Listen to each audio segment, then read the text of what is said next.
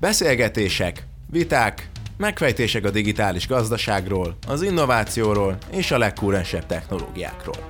Ez itt a Digital, az IVS podcast sorozata. Könnyed társalgás, fajsúlyos témák, jövedelmező gondolatok. Hallgassatok ránk! Ha a mesterséges intelligencia létrehozza a másolatomat, akkor ki is vagyok én? Mi van az ember és algoritmus határán? Mi történne egy hibrid világban, ahol biológiai élőlények és algoritmus emberek élnek egymás mellett, ahol az élet és a halál kettősége is átrendeződik? A hibrid logikája az élet egyre több területén kérdéseket és dilemmákat vet fel, egyben pedig elképesztő lehetőségekkel és üzleti eredményekkel is kecsegtet. Június 10-én a Smart konferencia témája a hibrid lesz. Megmozgatjuk a legérdekesebb hibrid témákat, és megteremtjük a hibrid kapcsolódási lehetőségeket. Regisztrálj most az IVS weboldalán. Hybrid is coming. Sok szeretettel és nagy-nagy izgalommal köszöntünk mindenkit, ez ugyanis a Digitalk és az EMI Studio podcast közös adása, és mint ilyen valóban kuriózum, hiszen most először egyesíti erejét a podcast arénában a Mesterség és Intelligencia Koalíció és az IVS csapata. Azt gondolom, hogy külön kiadásunkhoz méltó tartalommal tudunk tisztelegni e különleges alkalom előtt, hiszen a digitális reinkarnáció témaköre, amilyen rendhagyó, olyannyira foglalkoztat egyre szélesebb tömegeket. El kell, hogy mondjam, hogy rengeteg egyeztetés, előkészítés előzte meg ezt a felvételt, ezért tényleg rettentő módon örülünk, hogy végre tető alá tudtuk hozni. Lényeg a lényeg, hogy mindenki a fedélzeten, ennek megfelelően először is üdvözlöm a másik riporteri mikrofon mögött kiváló kollégámat, Horváth Balást, a Digitalk podcast és az IVS színeiben, aki társházigazdaként már szintén alig várja, hogy jobbnál jobb kérdésekkel bombázhassa vendégeinket. Ugye így van, Balázs? Hát ezt nagyon jól mondtad, sziasztok! Üdv neked is, és nagyon szépen köszönöm a vendégeknek, hogy elfogadták a meghívást, és sziasztok! Szerintem viszont nem tudtad, hogy mire vállalkozol, amikor elfogadtad a közös műsorkészítés ötletét, de mindegy, most már ez van. viszont eh, nézzük meg, hogy kik fognak segíteni abban, hogy eh, a digitális reinkarnáció kérdéskörét kivessézzük, megértsük, feldolgozzuk. Szeretettel köszöntöm két mai szakértőnket, akik itt vannak velünk ma. Szerdics Gergőt, az EMI koalíció állandó szakértőjét, illetve Nemes László filozófus. Sziasztok! Köszönjük, hogy eljöttetek! Sziasztok, üdvözlök mindenkit! Hello, sziasztok! Na hát akkor így, hogy túl vagyunk az intrón, akkor most Balázsi a terep első körben, hogy felvezess itt a konkrétumokat, hogy miről is van itt szó. Jó, köszönöm szépen a szót, ezt nem fogom mindig megköszönni, de most elsőre megköszönöm. Szóval üdv még egyszer mindenkinek. A kezdésnek egy nagyon röviden csak annyit, hogy az IVS-ben mi mindig a digitális világ vonatkozásait, hatásait kutatjuk, keressük, illetve hát nyilván ezt elsősorban egyébként üzleti szempontból szoktuk tenni, hogy ez a cégeket hogyan érinti, de azért nagyon szívesen kalandozunk más területre is, olyanokra, amelyek a társadalmat, a társadalom egészét, vagy az egyes embereket érintik, és olyan kérdéseket nézünk meg, mint ahogy most is, amiben a digitalizációnak, a digitális technológiáknak elég komoly szerepe van. Én fel tudom idézni egyébként azt a pillanatot, amikor eldöntöttük, hogy legyen egy ilyen, ez pedig egy hír volt annak idején, amit azt hiszem a Microsoft tett közé, és arról szólt, hogy olyan chatbot alkalmazáson dolgoznak, ami alkalmas lehet majd arra, vagy már alkalmas rá, hogy elhunyt emberek személyiségét megörökítse vagy tárolja. Na, ekkor a szöget ütött a fejünkben az, hogy egy ilyen tech óriás, a Microsoft ezzel foglalkozik, akkor lehet, hogy nekünk is foglalkoznunk kéne ezzel a kérdéssel. De mi, ezt csak azért dobtam be, mert hogy, hogy lássátok is a, egyébként a hallgatók is értsék, hogy itt ez nem egy ilyen fantazmagória, amit ülünk, hanem itt már komoly tervek, tervezés zajlik, és ezért is jött el az ideje szerintünk annak, hogy konkrétan beszélgessünk már erről szakavatott szakemberekkel, hogy ennek tényleg milyen lehetséges vonzatai vannak. De még mielőtt ebbe belávágunk, egy kicsit fogalom magyarázzunk meg azokat a dolgokat, amiket nagy lazán földobtunk a címben, hogy mi az, hogy reinkarnáció.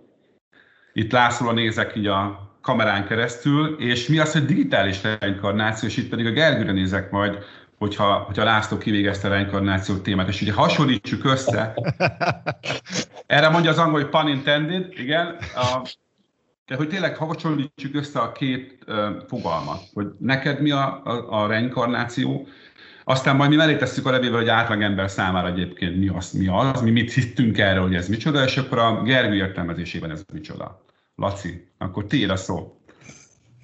Jó, hát nem vagyok szakértője, mondjuk, hogyha vallási eh, fogalomnak tekintjük, mint ahogy talán leginkább annak tekinthetjük, vagy így egy, van egy ilyen asszociációnk, biztosan mondjuk a hindu vagy a buddhista eh, gondolkodásmódhoz, eh, filozófiához vagy valláshoz köthető módon. De mindenképpen azzal kezdeném, hogy itt egy kicsit, mint hogyha egy ilyen fogalmi ellentmondást is találnánk, amikor, amikor digitális vagy virtuális reinkarnációról beszélünk. A reinkarnációról szerintem ma nagyon szabadon és könnyedén beszélünk, tehát egyrészt valamilyen keleti, távol-keleti gondolkodásmódra utalunk, amelyek mostanában nagyon népszerűek is eh, a nyugati világban nálunk is eh, például. Másrészt, hogyha megnézzük, akkor maga a reinkarnáció az azt jelenti, hogy egyfajta megtestesülést, egy újra megtestesülést eh, jelent, egyfajta újjászületést. A, a latin eredete ugye a kárnisz, a hús kapcsolatos, tehát hogy valahogy újra húst kap az a fajta szellemiség, amelyik mondjuk leginkább nem digitális vagy virtuális természetű. Tehát, hogy ez a fajta inkarnáció a keresztény vallásnak is egy központi eleme volt, tehát maga Jézus Krisztus is egyfajta inkarnációja az isteni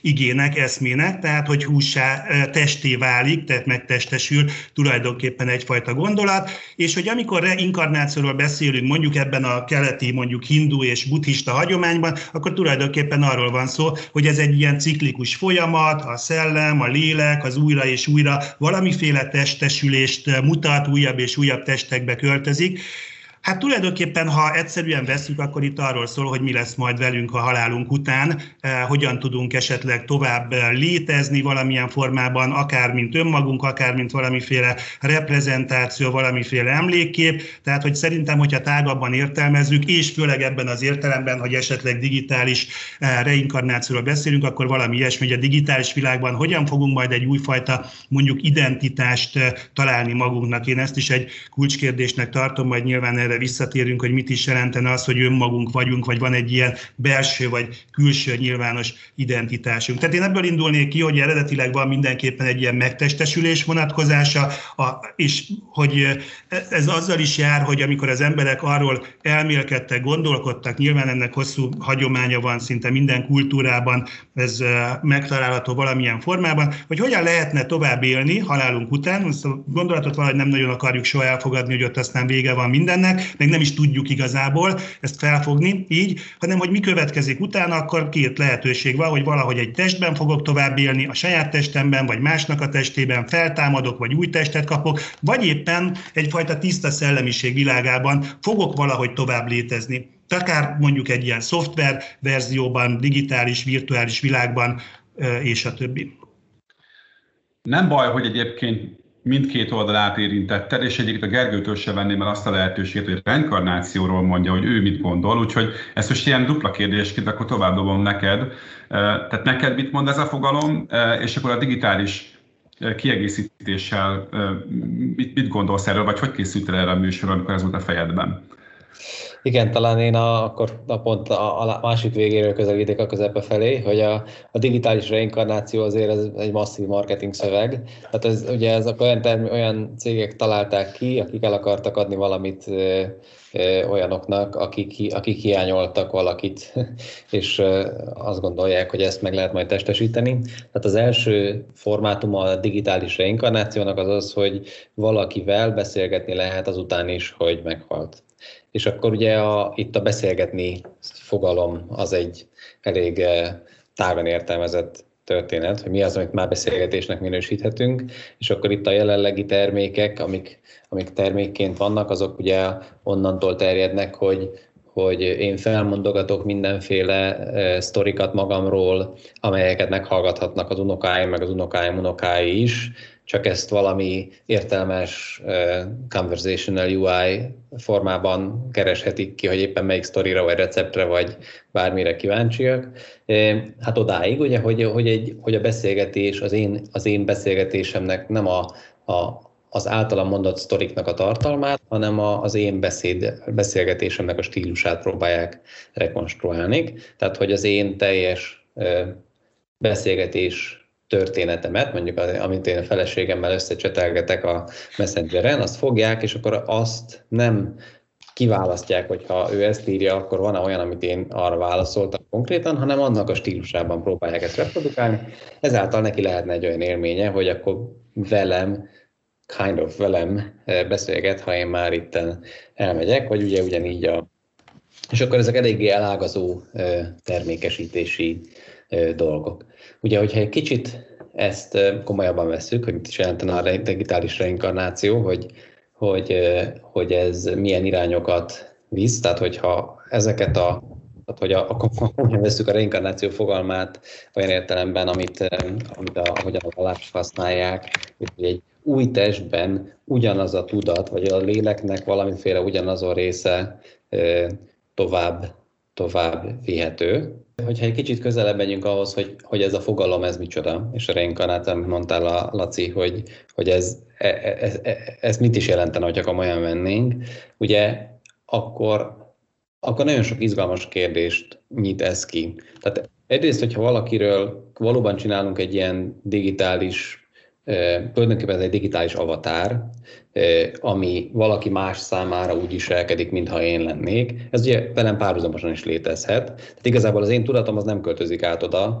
Ez, ez az egyik helyen meghal, a másik helyen meg valami van, de ezek akár párhuzamosan is létezhetnek, ezek nem feltételi egyiknek a másiknak. Viszont van egy csomó olyan izgalmas kutatás, irány, gondolkodás itt a mesterséges intelligencia kapcsán, ami, ami ténylegesen ezt a fajta továbbélést, az én továbbélésemet valamiféle digitális testben eh, megtestesíti, meg, meg van egy csomó nagyon izgalmas, szerintem nagyon izgalmas eh, gondolkodás arról is, hogy vajon a, a, a reinkarnáció, hogyha filozófiailag nézzük, tehát hogy azt feltételezzük, hogy oké, okay, valaki meghal, és annak az eszenciája, amit nem ismerünk, hogy az pontosan micsoda a materiális világban, az beköltözik egy másik testbe, az ugyanennyi erővel költözhet egy robottestbe, mint amennyi erővel egy, egy húsvértestbe. Ugye a, a, főleg a japánoknál van ennek nagy hagyománya, hogy mindenki más, mindennek van lelke, nem csak a, a, az élőknek, és hogy, hogy, hogy ezért itt nagyon-nagyon széles az a spektrum, hogy honnantól asszociálunk valami létező dologhoz, legyen az digitális formátumú vagy fizikai formátumú, olyan értelmes lelket, ami e, már, hát hogy mondjam, e, a, a, a, azt hihetjük róla, hogy az, az valakinek a megtestesülése. És akkor itt nagyon van egy nagy szakadék a két, két gondolat között, ugye az, hogy az egyiket az olyan valami kontinuitást biztosítunk, és mérnöki munka, a másik meg egy filozófiai kérdés. Igen, tehát na, én úgy látom egyébként, hogy ez az egész chatbot story, tehát ez még nagyon csak a kezdet, csak kapirgálnak dolgokat, és itt az alapvető áttörés, tehát még ugye a fogalmi témánál vagyunk, itt majd azt fogja jelenteni, hogyha ha képesek leszünk le, leképezni magát az emberi tudatot, hiszen, és erről a, Westworld epizódban is beszélgettünk, csak a kedves hallgatóknak szeretném a figyelmébe ajánlani, nektek már úgy említettem, hogy ugye ez az, ez az egyik leg, leg ez, ez, ez, a kulcsa ennek az egésznek, hogy az emberi tudatot hogy tudjuk úgy megragadni, mert azért mégiscsak lássuk be, hogy ez a, ez a chatbot story, ez még egy ilyen, egy ilyen limitált változat ennek az egésznek, ha jól gondolom.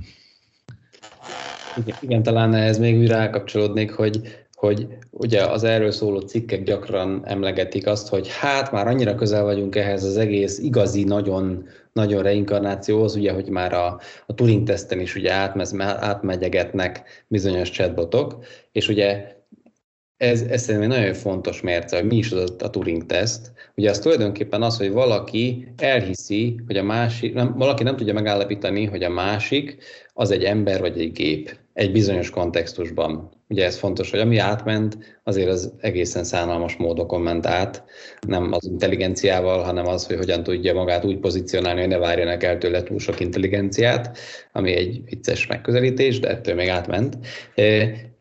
De ugye a, és akkor itt lehet, hogy a Lacinak vissza is adom a szót a filozófia terén, hogy, hogy igazából a mesterséges intelligenciának is egy hatalmas kihívása ez folyamatosan, hogy mit is jelent a tudat leképezése, vagy az intelligencia leképezése. Intelligense az, ami annak látszik, tudata van-e annak, amihez én asszociálok tudatot, vagy az valami belső állapot, ami mondjuk a reinkarnáció kapcsán átköltözik A-ból B-be, mert ugye az egyik egy ilyen kívülről megközelítés, hogy ha valakiről én azt asszociálom, hogy ennek tudata van, akkor annak aztán van tudata és ha megkérdezem, hogy van neki, akkor azt fogja válaszolni, hogy igen, persze, hogy van tudatom, pedig a háttérben tudjuk, hogy valami kis mókus belemagyarázta, beleírogatta a kódjába, hogy ezt kell, ezt kell válaszolnia, de ha elhiszem, akkor van-e?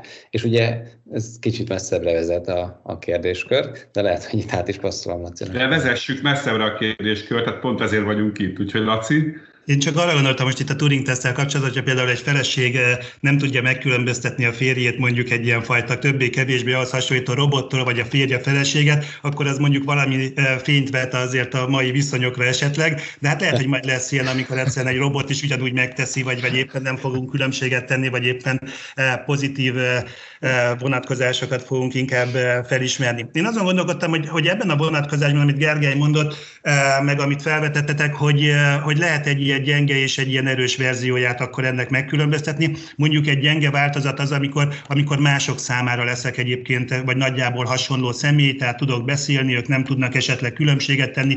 Ezzel, a, ebben a, ezzel az avatarommal, vagy egy ilyen fajta megvalósulásommal kapcsolatban. A másik pedig, hát ez a hagyományosabb mondjuk ilyen vallási megközelítés, ami az én továbbélésemet, személyes továbbélésemet, az identitásom megőrzését jelenteni. Tehát, hogy a halálom után is megmaradni adnék, nem csak mások számára, valamiféle eh, illúzió formájában esetleg, hanem saját magam vonatkozásában, saját magam számára is. A másik pedig, amin gondolkodtam, hogy milyen hagyományos verziói voltak ennek. Biztos, hogy nem új, illetve hát vannak új elemei ennek, tehát ez az egész digitális világ, eh, meg ez gyorsan fejlődni is fog, újfajta lehetőséget tár elénk. Tehát tulajdonképpen, amikor valaki írt egy könyvet, egy regényt, vagy egy önéletrajzot, ilyesmit a korábbi időkben, amit most el tudunk olvasni, maradjunk egyszerűség kedvéért azért egy regénynél, egy regényt, mikor olvasunk, a 18. századból, 19. századból származó regényt, amelynek a szerzője már rég meghalt, akkor tulajdonképpen egyfajta e, kapcsolatba kerülünk vele. Tehát valahogy ott nagyon jól át fog jönni az ő személyiségjegye, szerintem egy-egy ilyen írás kapcsán,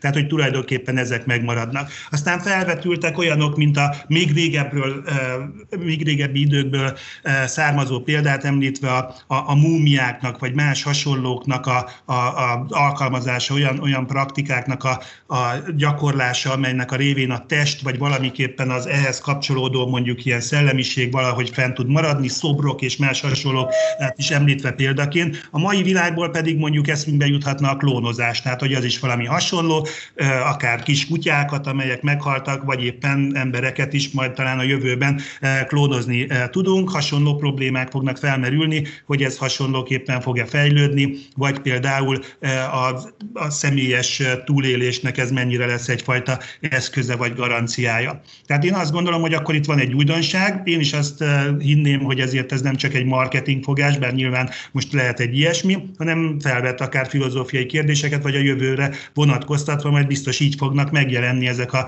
kérdések, hogy mondjuk hasonlóképpen reagáló emberek, hasonló formában, majd ilyen 3D-s nyomtatóval ilyenek itt is el tudunk képzelni mostanában, hogy kinyomtatunk Eh, hozzánk közel álló embereket, élőket, vagy akár haláluk után, vagy meghalt embereket így tudunk esetleg megőrizni saját magunk számára, és akkor ott fognak az életünkben bizonyos szerepet betölteni. Tehát hasonlóképpen működnek, hasonlóképpen lehet velük beszélgetni, hasonló gondolataik vannak. Hát ha egyébként van egy ilyen nagyon zárt és egy ilyen jól meghatárolható, meghatározható énünk vagy identitásunk egyáltalán. Tehát, hogy ez is egy kérdés, hogy ez mint hogyha arról is szólna, hogy, hogy vagyok én, én tudom, hogy ki vagyok, és hogy ezt hogyan lehetne átvinni valami másik rendszerbe, időben vagy térben különböző uh, helyeken. Mit gondoltok arról, hogy főleg azt, azt tekintve, hogy, hogy a, a halál utáni dolog és a nagy kérdőjel utána elég régóta foglalkoztatja az emberiséget, a filozófusokat, a gondolkodókat, a vallás, valláságokat, stb. És hát persze az átlagember is. Nyilván erre volt, vannak, vannak bizonyos, illetve voltak bizonyos válaszok, ami ugye gondolom kultúrától, országtól, vallástól függően magyarázatot adtak arra, hogy mi történik az emberrel mondjuk a halála után. Ami most történik, és amiről most beszélünk, hogy most akkor van valami válasz, egyfajta mesterségesen létrehozott eredmény, ez erre van egy valós igény? Tehát ez most azért van, mert egyébként a, most, a ma embere az ebben akarja megtalálni magának a választ, és csak azért feszegetem, hogy hogy ez ilyen emberi oldalról érkező igény, vagy egyszerűen csak a technológia jutott el oda, hogy már tud válaszokat adni egyébként erre a kérdésre, hogy figyelj, nem tudjuk, hogy mi van, ha meghalsz, de mondjuk azt meg tudjuk mondani, hogy egy fejlett algoritmusokkal, mindenféle áramkörökkel, csippekkel, stb. meg tudjuk ezt oldani. Tehát szerintetek ez honnan, egyetem miért beszél cégek, miért hoznak létre ilyen termékeket? A Microsoft miért, miért posztolt ezt ki? Mert kopogtatnak azzal, hogy jó napot kívánok, szeretnék reinkarnálódni az önök szerverein majd.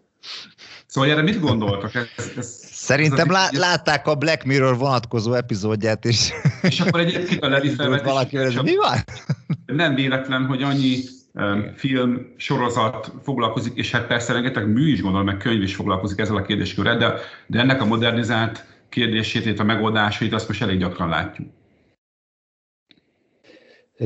Elkezdtek akkor valamit erre mondani.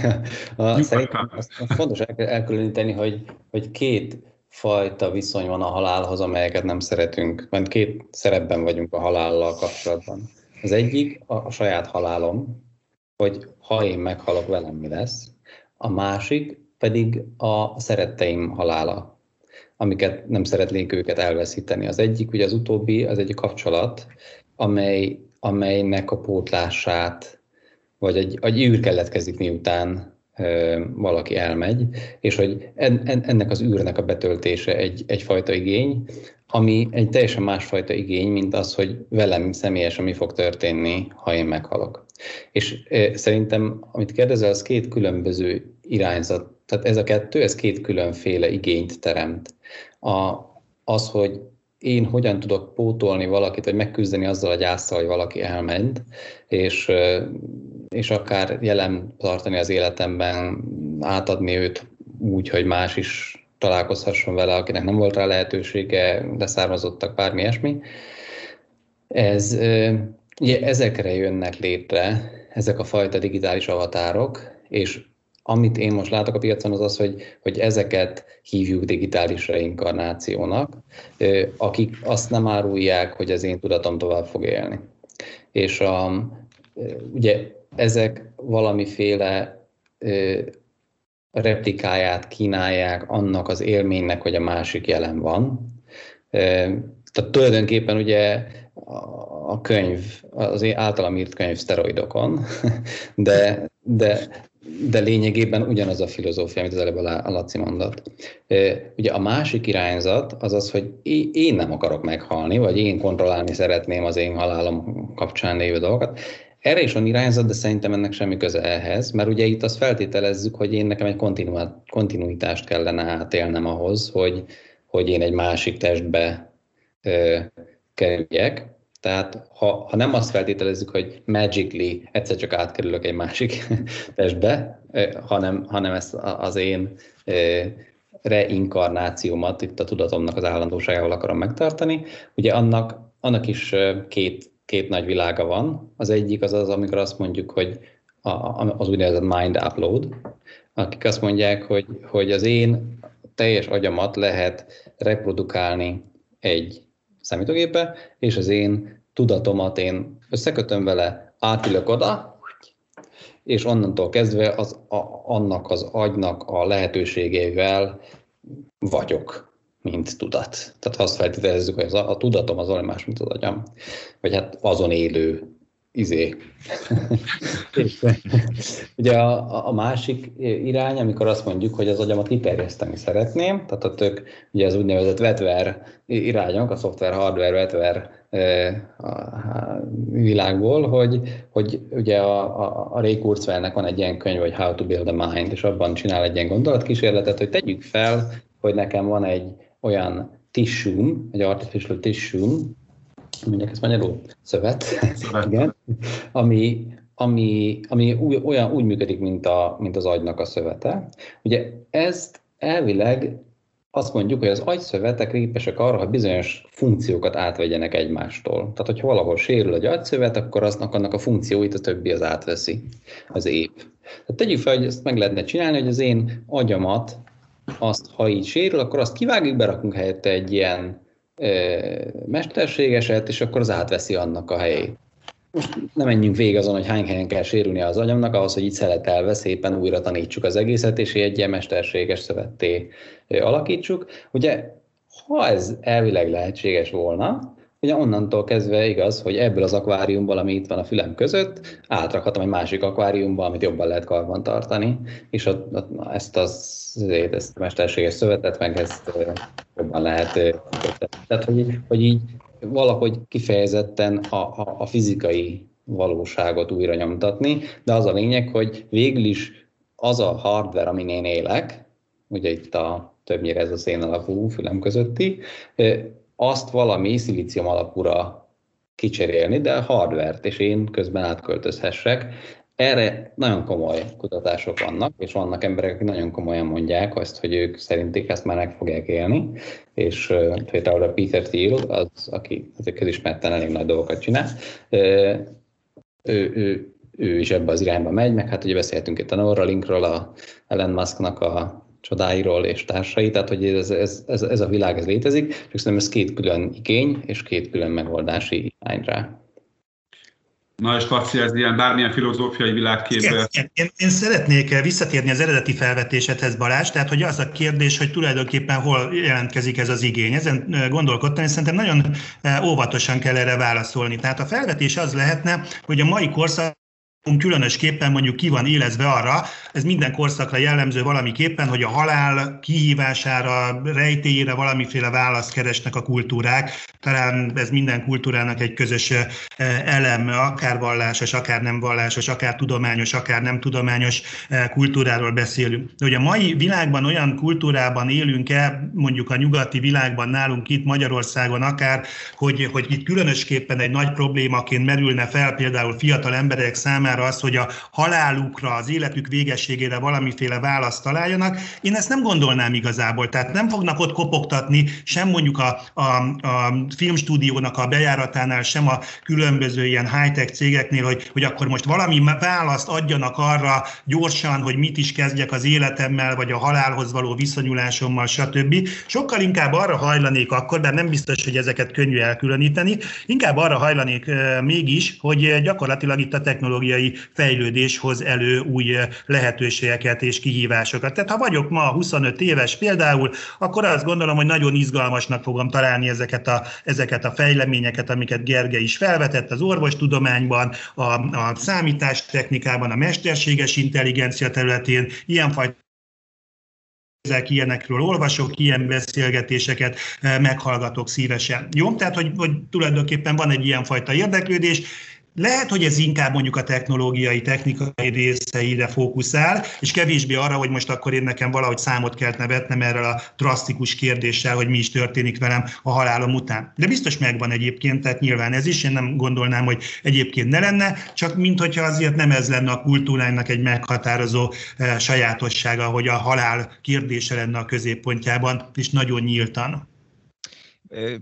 Ugye ilyenkor viszont az a kérdés vetődik fel, hogy vajon vallási szempontból ez, ez milyen következményekkel járhat, hiszen azért akárhogy is nézzük, a, a vallásoknak azért van válaszuk úgymond arra a kérdésre, hogy akkor mi lesz a halál után, akkor ez az egész digitális reinkarnáció vonal inkább így a nem hívők számra lehet egy, egy vonzó valami, vagy pedig adott esetben onnantól kezdve, hogy, hogy ez teljes mértékben lehetséges, és mondjuk egy virtuális valóságban tovább tudnak élni majd az emberek, akár tömegesen, akkor innentől kezdve a vallások halálra vonatkozó tanításai így teljesen gyakorlatilag érvényüket vesztik, és ez az egész technológiai forradalom kihúzza alóluk a szőnyeget, vagy, vagy mire kell itt számítani? Hogy látjátok? Hát én a, a, a magam részéről azt hiszem, e, ugye ez az egész, amikor már ez mind át tudok lépni, és a halál után is, halálom után is ténylegesen egy másfajta életben élhetek.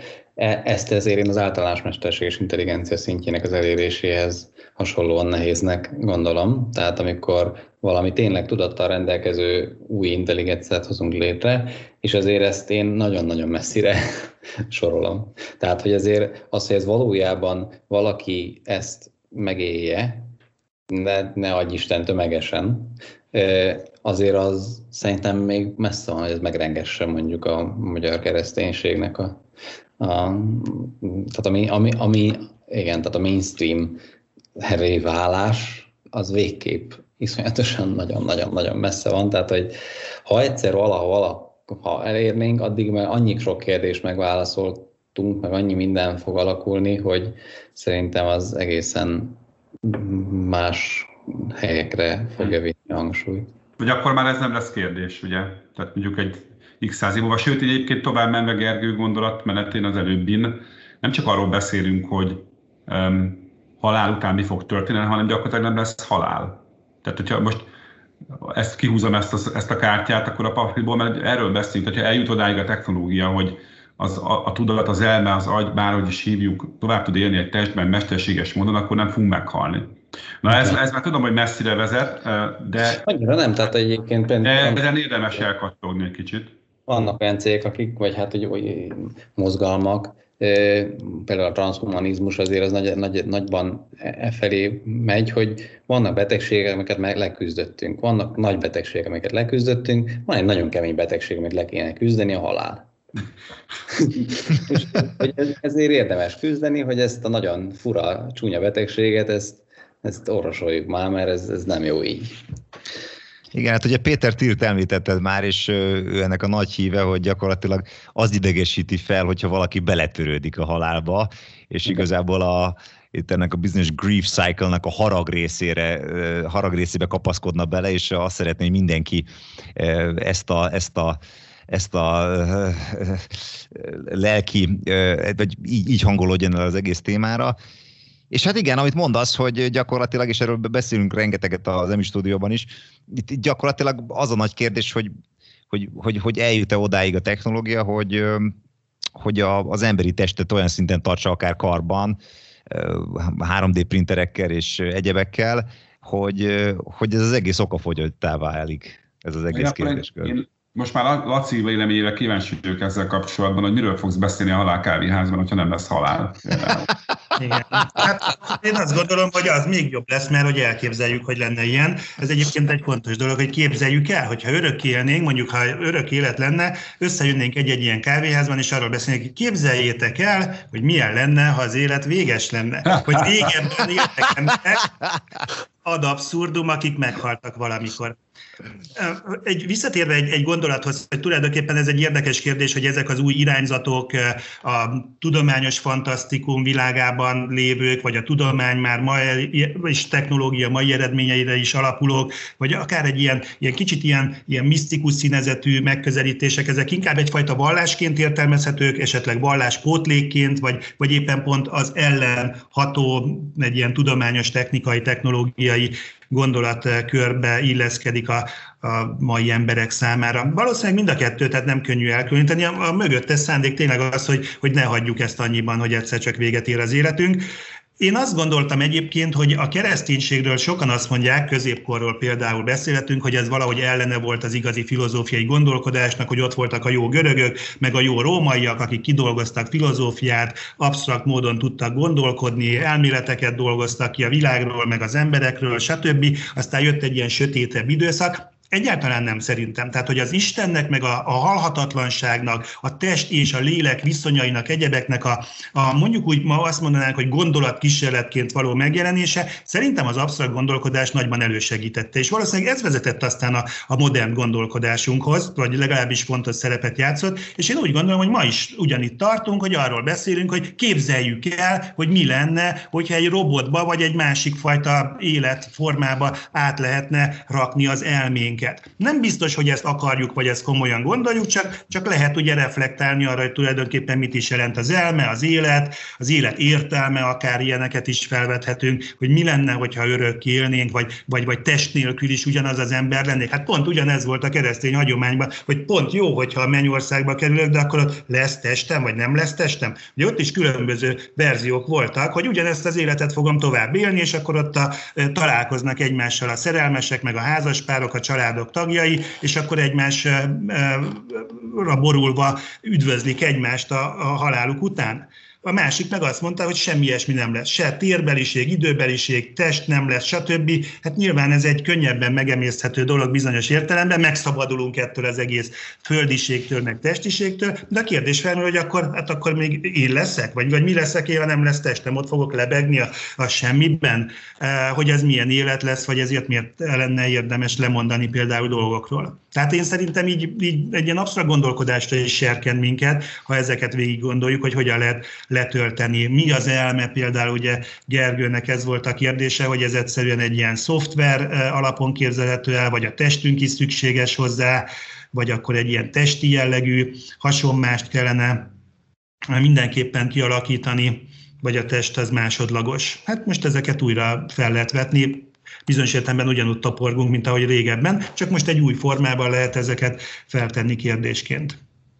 Na hát csak 35 perc kellett hozzá egyébként, hogy végig felrugaszkodjunk, és abban a magasságban menjünk, ahova majd egy óra után akartunk csak, de nem baj. Viszont én mégis egy kicsit visszahoznám magunkat az eredeti témához, illetve ahhoz, és akkor egy kicsit vágjunk bele a második részbe, bár ezt nem mondtam, hogy lesz ilyen, hogy második rész, de egyébként ez az most, ami kicsit az alapfelvetéssel foglalkozna, tehát mondjuk tegyük föl, hogy van olyan, hogy, hogy digitális reinkarnáció. Mondjuk az örök életet még nem értük el, de mondjuk arra van lehetőség, hogy van erre megfizethető áron, itt bármelyikünk a saját elmét, a tudatát valamiféle virtuális helyre tegye, tárolja, és halála után az egyébként tovább éljen. Most jön a kérdés, hogy ti, és ez a levére is vonatkozik, én még gondolkozom rajta, ti igénybe vennétek-e, ti igénybe vennétek-e egy ilyen szolgáltatást, hogyha ez elérhető lenne? Én mondok egy felvetést ezzel kapcsolatban, hogy lehet, hogy csinálnának rólam egy ilyet. Tehát mindent figyelembe vennének, mint, a, mint az internet, meg ezek a e, különböző ilyen adatgyűjtő e, szoftverek, meg ilyesmik, és a végén ott lenne, hogy te azt mondanak, hogy ez vagy te, itt vannak a gondolataid, és nem ismernék magamra. Tehát, azt hogy, hogy, ezt nem ebben, hogy mi, mi vagyok valójában, hát majd van egy jó okunk azt gondolni, hogy gyakorlatilag nem ismerjük saját magunkat ebben a mai világban, vagy ennek a tükrében igazából. Tehát, hogy, hogy, hogy ezek a szoftverek is egészen másfajta profilt fognak rólam kialakítani. Hát most akkor kitéved, ugye ez egy kérdés. Elvileg hagyományosan azt gondolnánk, hogy van egy ilyen, ilyen privilegizált hozzáférésem saját magamhoz, tehát hogy magamat jobban ismerem, mint bárki más engem jobb, ahogy ismer, de ezt azért megkérdőjelezték nagyon sokszor, meg a hétköznapi életben is el tudunk olyasmiket képzelni, hogy azt mondom, hogy egy másik embert jobban ismerek, mint ahogy ő maga ismeri magát, vagy ismerni véli magát. Tehát, hogyha ilyeneket előállítanánk, ilyenfajta szoftvereket, amelyek elvileg engem tükröznének, vagy leképeznének, akkor rögtön lenne egy kérdés, hogy hát akkor mi vagyok? vagy hát eleve akkor már ez egy mondjuk pszichoterápiás lehetőségként is megállná a helyét. Hogy tényleg az vagyok, aminek képzelem magam, vagy, vagy valami egészen más? Ugye Igen, egy vendégem se, egyik vendégem sem volt, a kények kreatívan nem válaszolt a kérdésemre egyébként. De ez tök jó. Na azt gondolnám, igen, hogyha vennék egy ilyet, akkor megvenném, akkor vennék egy ilyet, és akkor néz, beszélgetnék magam, és azt nézném, hogy, hogy hát milyen furcsaságokat mondok magamnak és hát biztos nem értenék egyet saját magammal. Lehetne ilyeneket, hogy akkor ilyen beszélgetéseket a Zoomon, vagy akárhol saját magunkkal folytathatnánk, lenne több ilyen avatarunk, és akkor nagyon izgalmas beszélgetéseket lehetne folytatni, jól össze tudnék magammal veszni. Hát tudnál például sakkozni saját magaddal, mint ahogy azt a múltkori sakkos podcastunkban is, vagy szerintem azt nem érintettük, de mondjuk ettől függetlenül az is egy érdekes gondolatkísérlet. Gergő, te erre, hogy te, te, te, te, te, ha válaszolsz erre a kérdésre, tudom, hogy nehéz egyébként, de mégis, vagy ne benned is csak kérdések merülnek fel, és kételyek, mint a Laciban. Bennem is több a kérdés, igen. Meg, meg, meg megint azt, azt gondolom, hogy annyi, annyi, annyi terület nem tiszta ez ügyben. Tehát, hogyha most tehát nagyon nagy különbségek vannak itt apró megfogalmazások között, hogy ezt mondom, hogy a mostani állapotomat valaki leképezi, lehibernálja, és akkor ugye mondjuk a holnapomat már nem,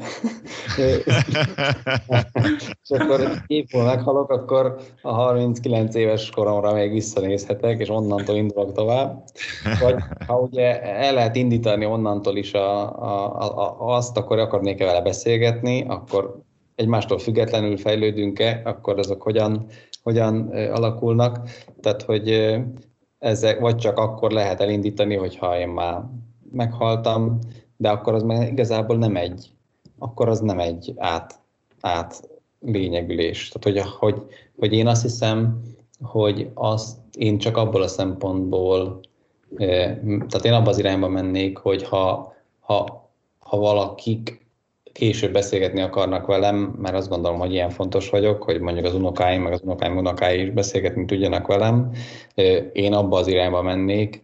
Az, hogy, hogy tehát igen, tehát ilyet, hogy digitális replika, az szerintem már nem én vagyok. Olyan értelemben, hogy ha, az, ha nem az én tudatom kiterjesztése, vagy nem én átudok egy másik device-ba, nem bioruhába, hanem gépi ruhába, és akkor onnantól ott, ott, ott tolom tovább a, a bulit, akkor, akkor az nem igazi reinkarnáció. Tehát én értelemben ezt én elválasztanám, és lehet, hogy most csak kötözködök azon, amit mondtál, pedig csak mondtál valami, hogy, hogy, hogy, a, hogy az egyik, tehát hogy szerintem nagyon más az, hogy, hogy kaphatok-e másik bioruhát, amiben tovább élhetek, vagy bio, vagy nem bio, az tök mindegy, de az a lényeg, hogy másik ruha, amiben át tudok költözni, az, az jobban érdekelne. Uh-huh más okból, mint az, hogy, hogy, hogy, hogy valaki a mostani vagy bármely időpontban lévő állapotommal később is beszélgethessen.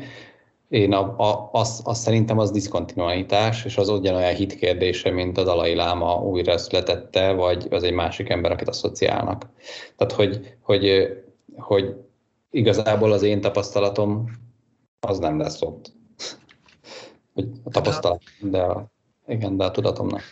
Ha, ha visszatértek erre a praktikus kérdés, és akkor kicsiben kezdeném inkább. Tehát, hogy most szerintem azzal szembe kell néznünk, és ez szerintem egy sürgető dolog, nem feltétlenül szeretjük ezt se, de azért szerintem ezzel erősödnek ezek a késztetések, hogy, a, hogy az életünk végével, a halálunkkal kapcsolatos kérdéseket rendezzük el. Tehát, hogy korábban megvoltak ilyesmik, hogy, hogy mondjuk hagyaték, ugye van ez a digitális hagyaték kérdése, a, az örökösödési kérdés, a végrendeleteknek, utasításoknak, egyebeknek a kérdése, és nagyon sok ilyen cég van ma már, amely amelyik ilyen felületeket biztosít. Tehát, hogy megadhatom azt, hogy, hogy ha meghalok, akkor mi történjen velem, vagy már esetleg egy súlyos betegségnél életben tartsanak, ne tartsanak életben, milyen zene szóljon a temetésemen, hamvasszanak, eltemessenek, kik legyenek ott, és a többi. Tehát milyen fajta intézkedéseket lehet tenni. És akkor itt jön az, hogy van egy virtuális eh, profilunk, ugye, Facebook, meg egyebek eh, eh, társas média különböző felületein, és hogy gyakorlatilag ma szembenézünk azzal, hogy ezekkel valami akkor történni fog fog. Tehát egy gombnyomással ki lehet gyakorlatilag az egész történetünket törölni.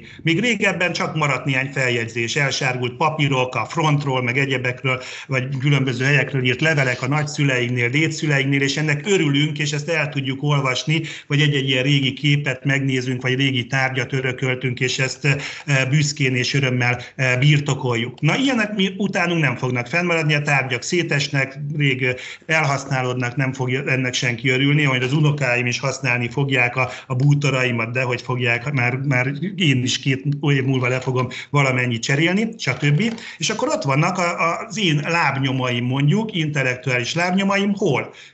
interneten, blogbejegyzések, a Facebookon, meg képek, meg stb. Mi marad belőlem? Tehát, hogy ezekkel valamit kell szerintem kezdeni már ma is. Tehát, hogyha arról lenne szó, hogy ezeket valahogy megszervezném én magam, vagy valaki ebben segítséget nyújtana, az már egy ilyen előrelépés, hogy én mit akarok magamból fent tartani. Lehet, hogy semmit. Lehet, hogy éppen valamit meg akarok tartani. Lehet, hogy semmi nyomot nem akarok magam után hagyni, hamvasszanak el és szórjanak szét az erdőben vagy a, a Dunába szórjanak, és hogy, hogy mindent töröljenek ki utánam, ez is egy lehetőség. És szerintem ez is egy fontos, még egy szempontot hadd mondjak, hogy szerintem ma abban az irányba megy azért a világ, hogy a, ez a fajta nagyon erős individualizmus, ez nem elméletben, hanem a gyakorlatban kezd fel e, e, hígulni, vagy, vagy erodálódni. Tehát, hogy, hogy hálózatoknak a részei vagyunk. Tehát, hogyha írunk cikket, ha beszélgetünk, hogyha megjelenünk egy nyilvános beszélgetésben, ilyenekben is akárhol, akkor azt látjuk, hogy egy csoportnak vagyunk a részei, vagy egy nagyobb, még nagyobb csoportnak, egy globális hálózatnak vagyunk egy-egy elemei.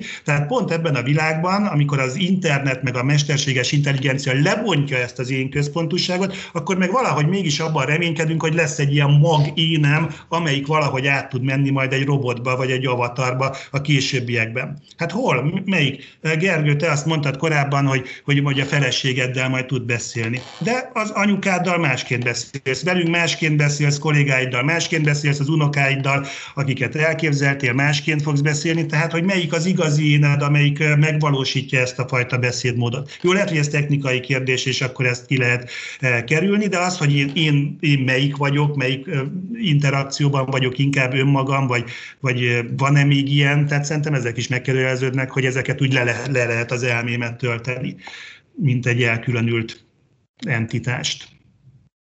Egyébként én, amiközben beszéltetek, nekem az a, az a gondolatom támad, hogy, hogy, hogy én hozzám sokkal közelebb áll inkább ez a, ez a fajta digitális emlékhagyás az, az elhunytról, mint sem az, hogy én tovább éljek bármilyen...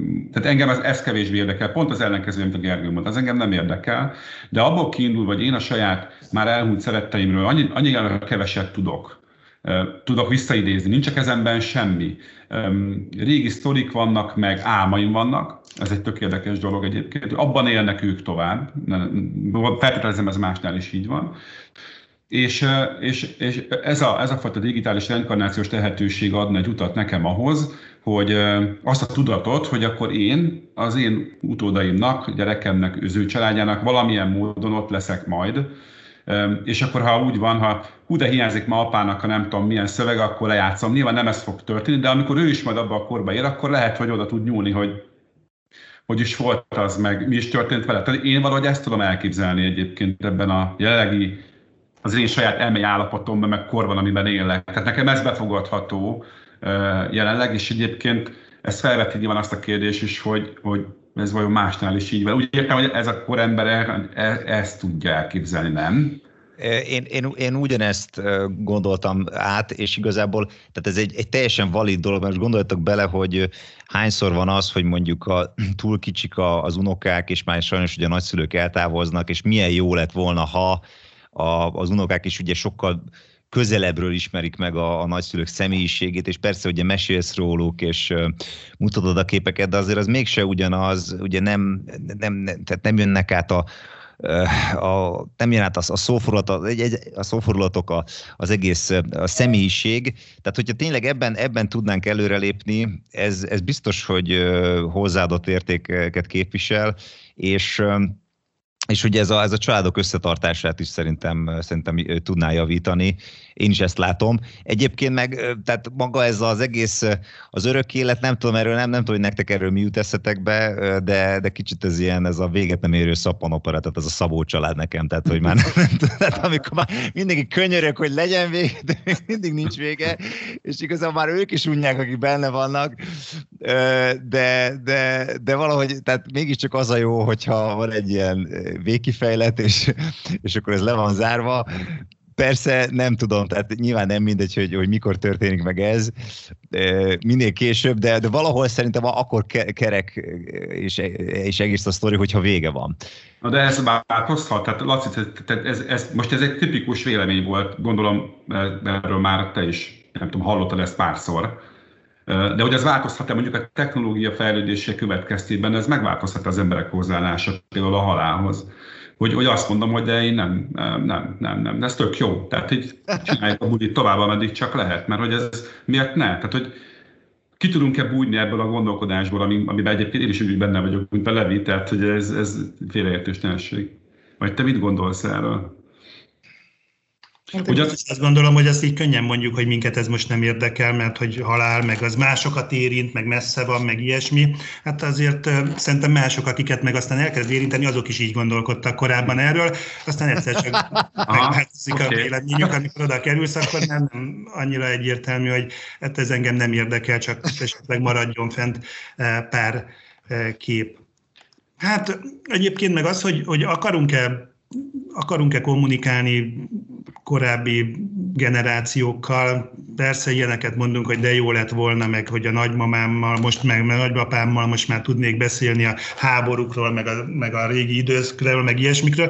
Tehát amikor meg itt voltak, akkor nem akartam. És igazából nem is inném, hogy most annyira e, nyitottak lennénk a más kultúrákra, sőt inkább hát egy cancel culture vagyunk, amikor azt mondjuk, hogy elutasítunk könnyen régebbi időszakokat. Most gondoljátok el, hogy ott maradtak nagy művészek, meg nagy írók, meg egyebek, valami nem megfelelő politikailag korrektnek tartott kifejezést, ezzel így nyomnánk ki őket, hogy megsemmisítjük az egész életművüket, mert most meg már el, még néhány raktárban sem fog fennmaradni néhány nyomtatott változata a könyveknek, hanem, hanem egybe ki lehet őket írtani azonnal. Tehát, hogy ezeknek van egy ilyen veszélyük, amit említettél, hogy, hogy, hogy például a, mennyivel jobb, hogyha digitálisan lehet rekonstruálni esetleg mondjuk a korábbi generációkat, a nagyszüleinket esetleg, hát azért nem feltétlenül. Tehát, hogyha ott van a kézírása egy megsárgult papíron, az lehet, hogy, hogy valami más viszonyt jelent, mint hogyha azt bedigitalizálom. Hát a, a régi festményeket is be lehetne digitalizálni, és akkor nem kellene azzal foglalkozni, hogy múzeumokba járkáljunk. Milyen egyszerű lenne ez? de azért mégis annak van egy sajátos varázsa, amikor megnézed eredetiben a Michelangelo-nak vagy a Csontvárinak a e, festményeit, szobrait. Nem? Tehát, hogy van egy ilyen vonatkozás, hogy az ott van, az idővel kapcsolatot e, teremtünk, ez is a megtestesülésnek egy e, sajátos változata. Um, tehát, hogy biztos, hogy szerintem ezekkel szembenézünk, hogy, hogy akkor hogyan tudunk jövőben majd esetleg tovább létezni, vagy, vagy, vagy van erre igény egyáltalán, hogy akarunk-e majd. De, de mondjuk szerintem az, hogy most ilyen megfontolásokat teszünk, meg az, hogy eredetileg van egy, vagy van egy eredendő averziónk természetesen a halál, a meghalásunk gondolatával szemben, hát az egy, az egy másik kérdés. Akkor szerintem minden, mindent aláírnánk, amikor az nagyon csöng az a harang. Igen, igen, egyébként lehetne azt a lágyjegyzetbe tenni, hogy térjünk vissza erre a kérdést mondjuk 40 év múlva, és akkor majd meglátjuk, hogy Levi, te meg én erről mondani. És akkor majd visszaidézzük Laci kiózanító gondolatait, hogy na várjunk csak ezzel egy pillanatra. Igen, de, de akkor nem figyeltetek elég arra, amit mondtam. Mond, volt egy elég mondat, hogy hát nem mindegy, hogy mikor. Tehát, hogy azért, ah, mit tudom, miért, hogy száz év múlva, akkor azt mondod, jó, már le eleg, eleget éltem. De igen, az a baj, hogy az ember azért valahol telhetetlen, nem tudom. Nem tudom, nem tudom. Um, meg, meg azért egy csomó minden ebből abból fakad, hogy, hogy ugye van egy olyan ritmusunk, hogy azt feltételezzük, hogy van egy fáradása a dolgoknak. Mert annak az anyagnak, amiben élünk, annak van egy fáradása, és ezt asszociáljuk egyébként az, a tudatunkra is. És ugye pont a reinkarnáció gondolata sok fejlődés fókuszú reinkarnációs filozófiában erről szól, hogy így ha én megdolgoztam itt valamit, akkor annak nem a részletei, hanem az általános tapasztalata majd tovább él. Most ezt nyugodtan le lehet képezni egy digitális világba, hogy akkor kérnék egy, egy nyírást, és akkor csak azokat a tapasztalataimat szeretném megtartani, és abból újra építkezni, amik nekem e, fontosak, mondjuk egy digitális világban, ugye ezt jól meg lehet csinálni, hogy így, hogy, hogy, hogy kérek egy tömörítést, vagy egy tisztázást, vagy egy nem tudom, és akkor az egy friss memóriatárhelyjel. Azért megyek csak a, a... Ez a, igen, greatest hits. ez, így van. És minden, ami hát nem megint kell. csak akkor felvetődhet az, hogy többfajta ilyen identitásod, úgymond avatarod is lenne, és akkor megint csak ezek egymással tudnának kooperálni, vagy vitatkozni, vagy konfliktusba kerülni. Hogy különböző helyeken lehetnél egyszerre mondjuk ez is egy, ennek is van hagyomány, hogy a szentélvatásnak az egyik fő forrása, vagy kiinduló pontja ez volt, hogyha valaki egyszerre több helyen is tartózkodott. Így böngészem a kérdéseket egyébként, és elég nehéz visszatérni bármelyikhez, mert mindegyiket érintettük is, meg nem is, beszéltünk is róla, meg nem is. De egy mégis nekem is szögetített a fejemben, hogy erről mit gondoltok. Mégis tegyük föl. Mert ugye értem, hogy elképzeljük, és aztán rögtön jönnek az ellenérvek, hogy de ez így nem úgy lenne, de mégis képzeljük el, hogy, hogy ez gondolatkísérletként, hogy ez valahogy összejön.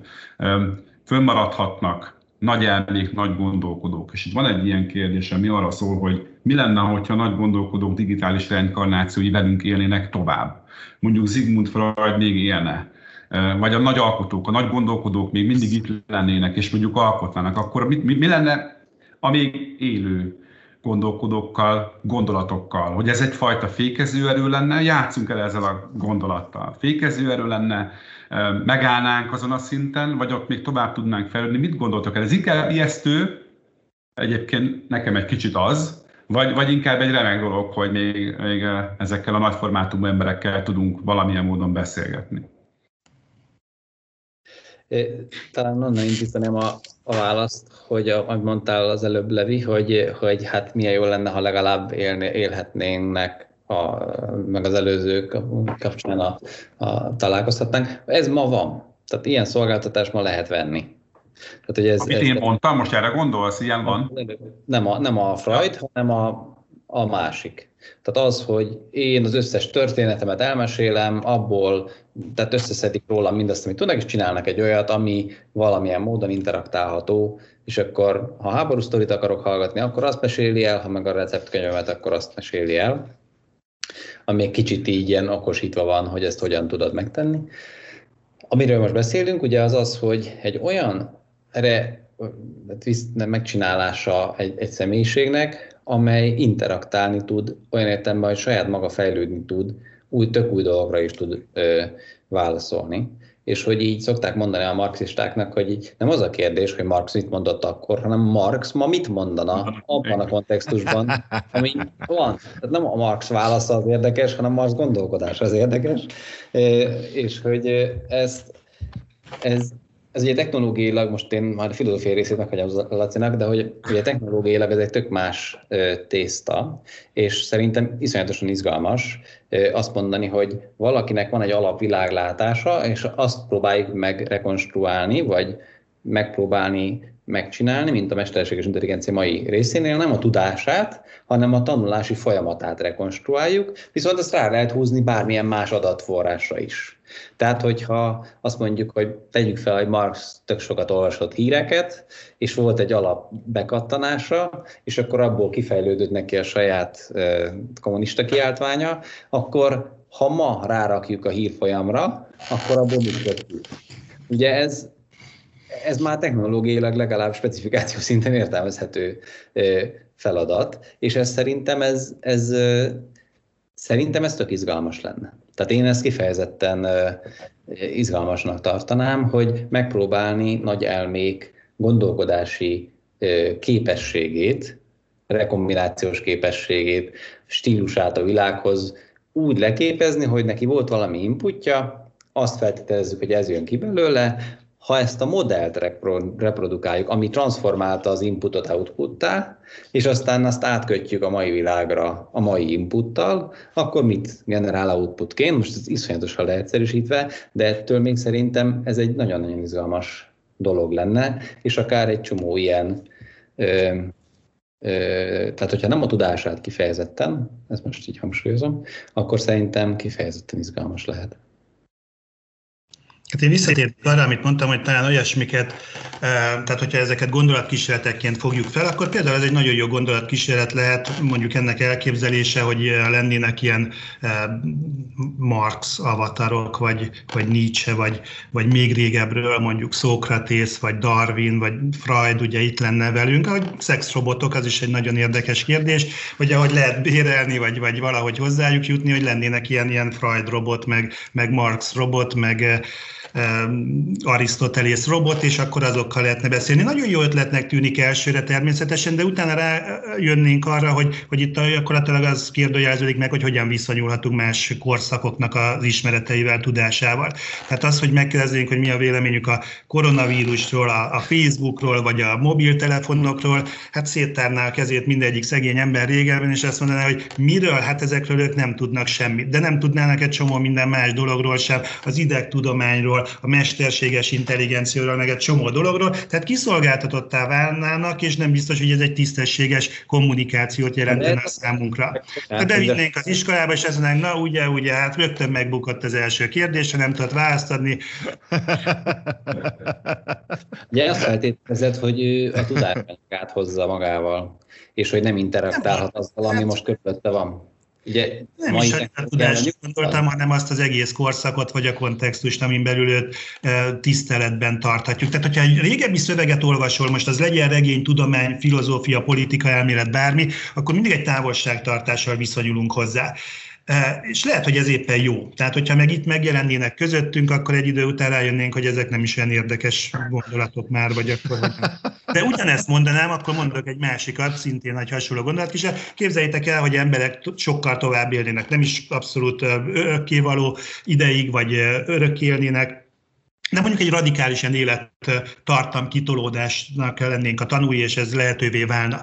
800 évig mondjuk élnének emberek, akkor milyen izgalmas lenne, hogy lennének ugyanúgy mondjuk egy ilyen beszélgetésen, vagy a, vagy a, vagy a hallgatók között mondjuk 700 éves emberek, meg 22 évesek, meg lenne 146 éves ember, és akkor különböző tapasztalatokkal, különböző beszédmódokkal, különböző technikai készségekkel, egyebekkel élő emberek egymással tudnának beszélgetni. Ma nincsen ez, de hát azért így is van egy nagy különbség a különböző életkorok, generációk között, de képzeljük el, hogy ilyen hosszú időtartamokban tudnánk beszélni erről, meg milyen életünk lenne egyébként akkor, hogy, hogy hogy, hogy majd a mennyországban a nagy szerelmemmel találkoznék, de, de melyikkel, vagy hogyan, vagy, vagy melyik gyerek, vagy melyik sokkal leszünk, gyerekek, sokkal leszünk. Vagy erre mondom, hogy, hogy régebben lehet, hogy ezek egyszerűbben eh, megoldható kérdések voltak, hogy mi is az én igazi identitásom. Hát ma biztos, hogy egy ilyen bonyolultabb kérdéssel néznénk szembe. De szerintem ez, hogy ilyen különböző emberek különböző átterekkel vannak, vagy különböző kultúrákban, de, de én nem bánnám, ha itt néha meglátogatna Nietzsche, vagy legalábbis így képzelem, és beszélgethetnénünk egy jót. Hát de elhívnánk, csak elhívnánk nem szóba állni. Hm? Elhívnánk a podcastba, az biztos Nietzsét rögtön. De lehet, Egyébként nem, nem... Engem, a, engem a tudósok érdekelnek, tehát hogy mondjuk ugye egy csomó mindenre még mindig nincs, nincs meg a válasz, és mondjuk mi van akkor, hogyha a, mondjuk tényleg Einstein-t így életre tudnánk kelteni, hogy akkor ő mit hozna ki mondjuk a rákutatásból. Csak most mondok valamit, és, és, és ők, ő, ő, ő nézne rá egy ilyen, egy ilyen AI modellre. Tehát, hogy ez, ez hihetetlenül fantasztikus, és tényleg, hogyha fel tudná tanítani magát, most Einstein nehogy már ne, tehát úgyhogy még nagyon kéne rá segíteni. De nem, ne, nekem... tenni egy szakcikket az internetről, mert nem tudja, hogy mi az a PDF file. Hogy azt mondaná, hogy ezen még dolgozatok egy kicsit, srácok, jó? Mert ez még lehet, lehet. nagyon gyenge. Igen, igen, igen. Nekem még egy kérdésem van, és akkor utána Balázsnak visszadobom a gyeplőt, és azt csinál valamit akar, hogy, hogy vajon ketté szakadhat-e szerintetek a társadalom annak a mentén, hogy mondjuk lesznek olyanok tényleg, akik, akik már csak ugye véletlenül halnak meg, pontosan azért, mert annyira jó egészségügyi szolgáltatást tudnak igénybe venni, és ugye a Harari-nak ez az a-mortaloknak, tehát by accident, tehát hogy csak ugye véletlenül halnak meg, és, és ugye lesznek a szegény halandók, tehát hogy köztük lesz egy ilyen szakadék, illetve ugye van ez az Upload című sorozat, ahol elég érdekes módon ugye a, a pénztárcának megfelelő virtuális világot tudtál magadnak választani, és tényleg csak a legkiváltságosabbak tudtak a, a legmenőbb helyen aztán tovább élni. Hogy ez, ez, ez, ez bármilyen szinten ez, ez, ez megjelenhet, ez, ez az aspektus? Hogy látjátok? Szerintem maximálisan, tehát én, egyrészt én is nagyon szeretem Hararit, és szerintem nagyon, nagyon jól eh, ragadja meg ezeket a dolgokat. Még nem, nem ezen a szinten eh, jelenik meg ugye ez a transhumán mozgalom, amit ő mond, hanem hogy ugye az átlag, az elvárt normális, az eltolódik az upgraded human irányába a, a normál, tehát a biológiai normáltól. Most ezt lehet gyógyszerekkel, lehet mikrorobotokkal, lehet lehet, ugye most éppen telefonokkal csináljuk, hogy akinél van egy Google, azért az sokkal jobban vizsgázik, mint akinél nincs egy Google. Tehát, hogy szerintem ez, ez, ezt most is látjuk, és ez elképesztő mértékben nyílni fog, tehát ez egy nagyon-nagyon durva társadalmi kérdéskör, hogy, hogy hogyan viszonyulunk azokhoz a dolgokhoz, mert az egészségben az a jó, hogy az az egész. Ott nincs olyan, hogy dupla. Tehát az egészségre mindenkit fel akarunk hozni az egészre de azt, hogy most dupla, duplásságod van-e, érted? Tehát most akkor még van-e kiterjesztett valóságod, meg van-e még, eh, nem tudom, eh, duplázott agyi, agyi kapacitásod, az nem alanyi jogon jár. Márpedig ugye ma, manapság egyre több dolog, amit ma gyógyításra tudunk használni, vagy arra tervezünk, rá még, még eh, módosított gén, génállomány, meg meg virtuális eszközöknek a használhatósága. mint a Neuralink, ugye azt arra mondjuk, arra kell, hogy hát a bénák, aki megbénult, azt tudjon járni. Na de ugyanannyi erővel fog tudni egy katona tízszer gyorsan futni, tízszer pontosabban lőni, mint amilyen jól egy béna ember fel tud állni egy, egy székből. Tehát, hogy itt hogy nincs egy Jézus, aki azt mondja, hogy na te fölállsz, te meg nem futsz gyorsabban. Hanem ott az, a technológia az mindenre is elérhető, és ez, ez, ez a fajta ilyen szemlélet, hogy akkor ki az, aki majd ebben rendet rak társadalmilag, az hát good, good luck. Hát én is azt gondolom, és megint csak visszamehetünk abba, hogy milyen előzetes vagy korábbi formái voltak ennek, tehát a túlélésért való harc, akár az evolúciós folyamatban természetesen nem igazságos ebben a, a vonatkozásban. Aztán például nem volt feltétlenül igazságos az, hogy kinek hány utódja volt, hagyományosan, ugye ki hány gyerekeket és hogyan tudott felnevelni, vagy például kik azok, akiknek a, az emlékei, például az írásai, megint csak akár szépirodalmi, akár tudományos, akár milyen más teljes teljesítménye megmaradt, akikről szobrokat állítottak, és akiket ismerünk így. Bizonyos kultúrákban, bizonyos országokban élő, bizonyos társadalmi közö, körökbe tartozó emberek jobb eséllyel indultak, tehát hogy akármilyen fennmaradásról beszélünk, ez gyakorlatilag korábban is megvolt, és hát tulajdonképpen az egészséghez való hozzáférés is, ahogy Gergő mondta, egy ilyen fajta különbséget mutat. Ha pedig ez egy ilyen teljesítményfokozó irányba megy el, akkor valószínűleg még inkább ebbe megy el. A retorika mindig az szerintem, hogy ezek a technológiák azért jók, mert hogy csökkenteni fogjuk a, a lokális és a globális különbségeket, és akkor majd, ugye itt említetted a génmódosítást, meg ilyenek, hogy akkor majd megszűnik a, a, az éhezés vagy a, vagy a szegénység más országokban, eltűnnek ezek a különbségek, és az adott közösségen belül is mindenki egyformán jut hozzá mondjuk az oktatáshoz. Aztán kiderült, hogy nem feltétlenül van így, tehát mondjuk a tudomány élvonalához való hozzáférésünk ma itt Magyarországról bármit el tudunk érni és le tudunk tölteni, például cikkeket, virtuális konferenciákra járhatunk, ha csak egy példát mondjak, és hogy mégis azt gondolom, hogy nem jutottunk közelebb a, a teljes élvonalhoz feltétlenül, legalábbis, vagy más országokban is hasonló mintázat mutatható meg. Tehát én azt gondolom, hogy ez a kettősség mindig meg lesz. Tehát most ez egy nem egy túlságosan sarkos válasz, de, de biztos, hogy, hogy, hogy ebbe az irányba fog elmenni nagyon sok minden, hogy akkor itt lesz egy ilyen harc, egy óriási piaca ezeknek a fajta szolgáltatásoknak, a legkülönbözőbb módozatainak, és a túlélését folyó harc megint működni fog. Krionika, talán nem említettük, ugye ezeket a, a biológiai testnek a, a, a életben tartását, meg egyebeket, költséges technológiák biztos. Ha meg mindenkihez hozzá, mindenki hozzá juthat, akkor meg lesznek még jobb verziók, tehát hogy ez valahogy benne van ennek az egésznek a rendszerében, hogy hogyha mindenki megvehet a gyakodott terméket, akkor, akkor abból a bevételből újabb fejlesztéseket fognak eh, végrehajtani, és akkor megint eh, megmaradnak a különbségek.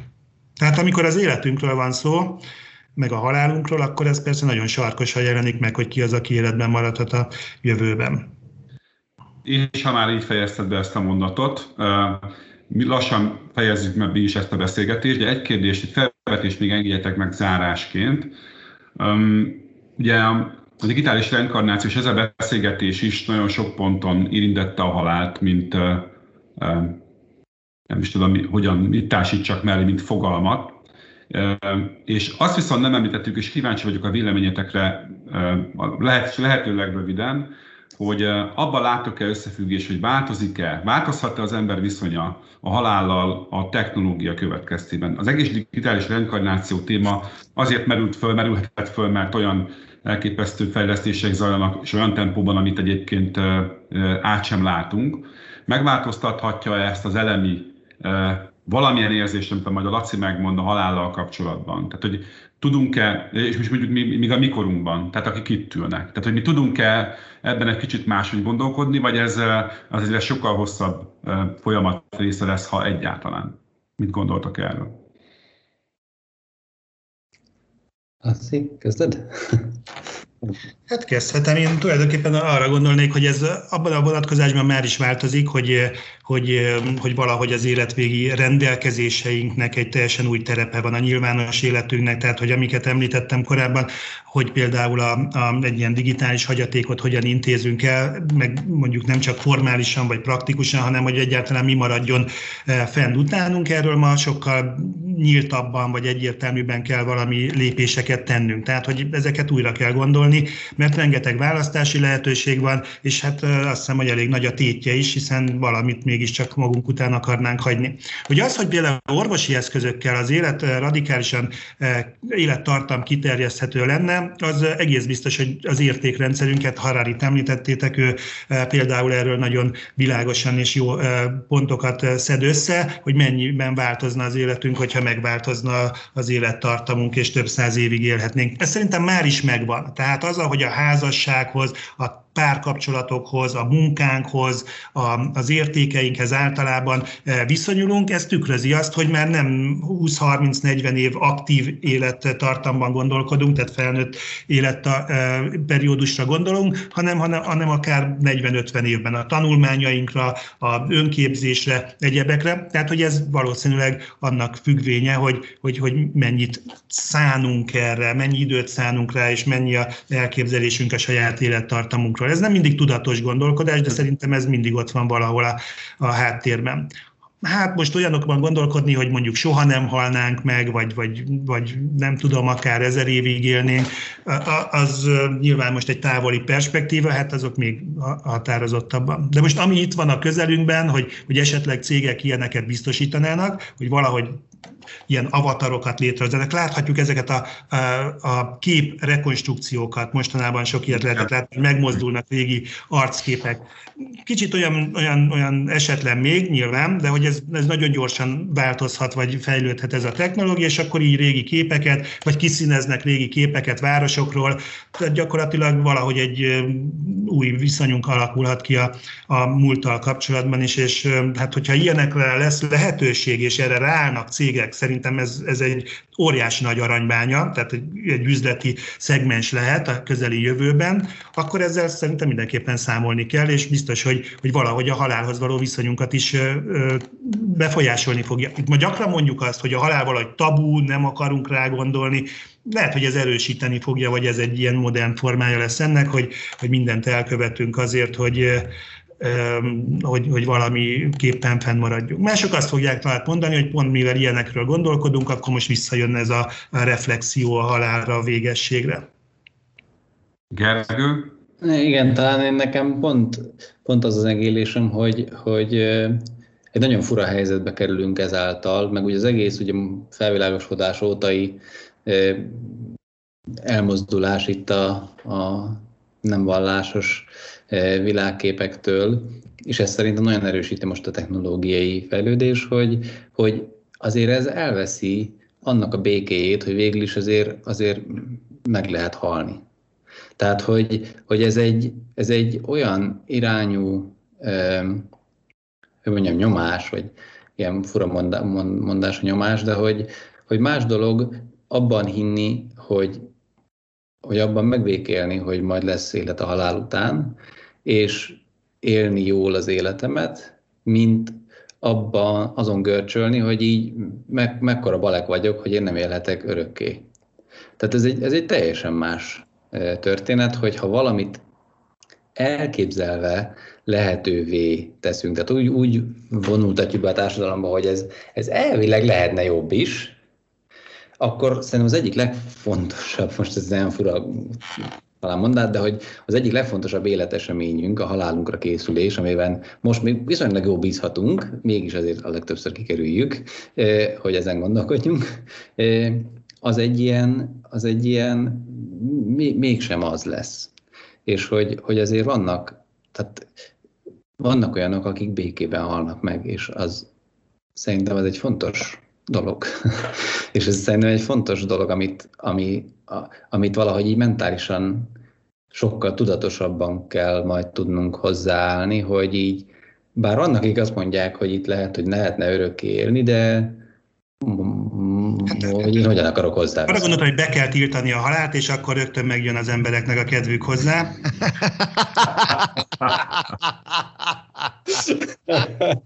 Rögtön kapós lesz. Igen. Ennek a poénnak itt ülök a végén, mert nem egy könnyű téma ez, de én azt gondolom, hogy az elmúlt közel másfél órában kicsit mégis tudtunk rajta könnyíteni, és, és a digitális reinkarnáción keresztül még oly sok mindenről beszéltünk, amit nagyon szépen köszönök nektek. Dr. Nemes Lászlónak és Szertis Gergelynek, akik itt voltak, és nagyon érdekes gondolatokat osztottak meg velünk, illetve a hallgatókkal, és nagyon szépen köszönöm Hörömpöli Tóth Leventének a együttműködést és a segítséget és a kooperációt. A, ez az EMI Studio és az IVS Digital podcastjának egyébként első közös adása volt. Én szerintem ez lehet, hogy folytatódni fog valamilyen formában. Addig Biztos vagyok benne. És egyébként is addig persze tovább él a különböző csatornáinkon, a Spotify-on, az EMI stúdióban is, és nyilván az IVS Digital felületein is meg fogjátok találni. Nagyon szépen köszönöm a figyelmet, a, a, nektek pedig a, a remek gondolatokat. Sziasztok! Sziasztok! Köszönjük a figyelmet, sziasztok! Ez volt a Digitalk, az IVS podcast sorozatának legfrissebb kiadása. Ha mindent tudni akarsz a digitális gazdaságról, az innovációról és a legújabb technológiákról, akkor kövesd a műsort az IVS platformjain. A műsorral kapcsolatos észrevételeket, ötleteket a digitalk.ivs.hu e-mail címen várjuk. Hamarosan újra találkozunk.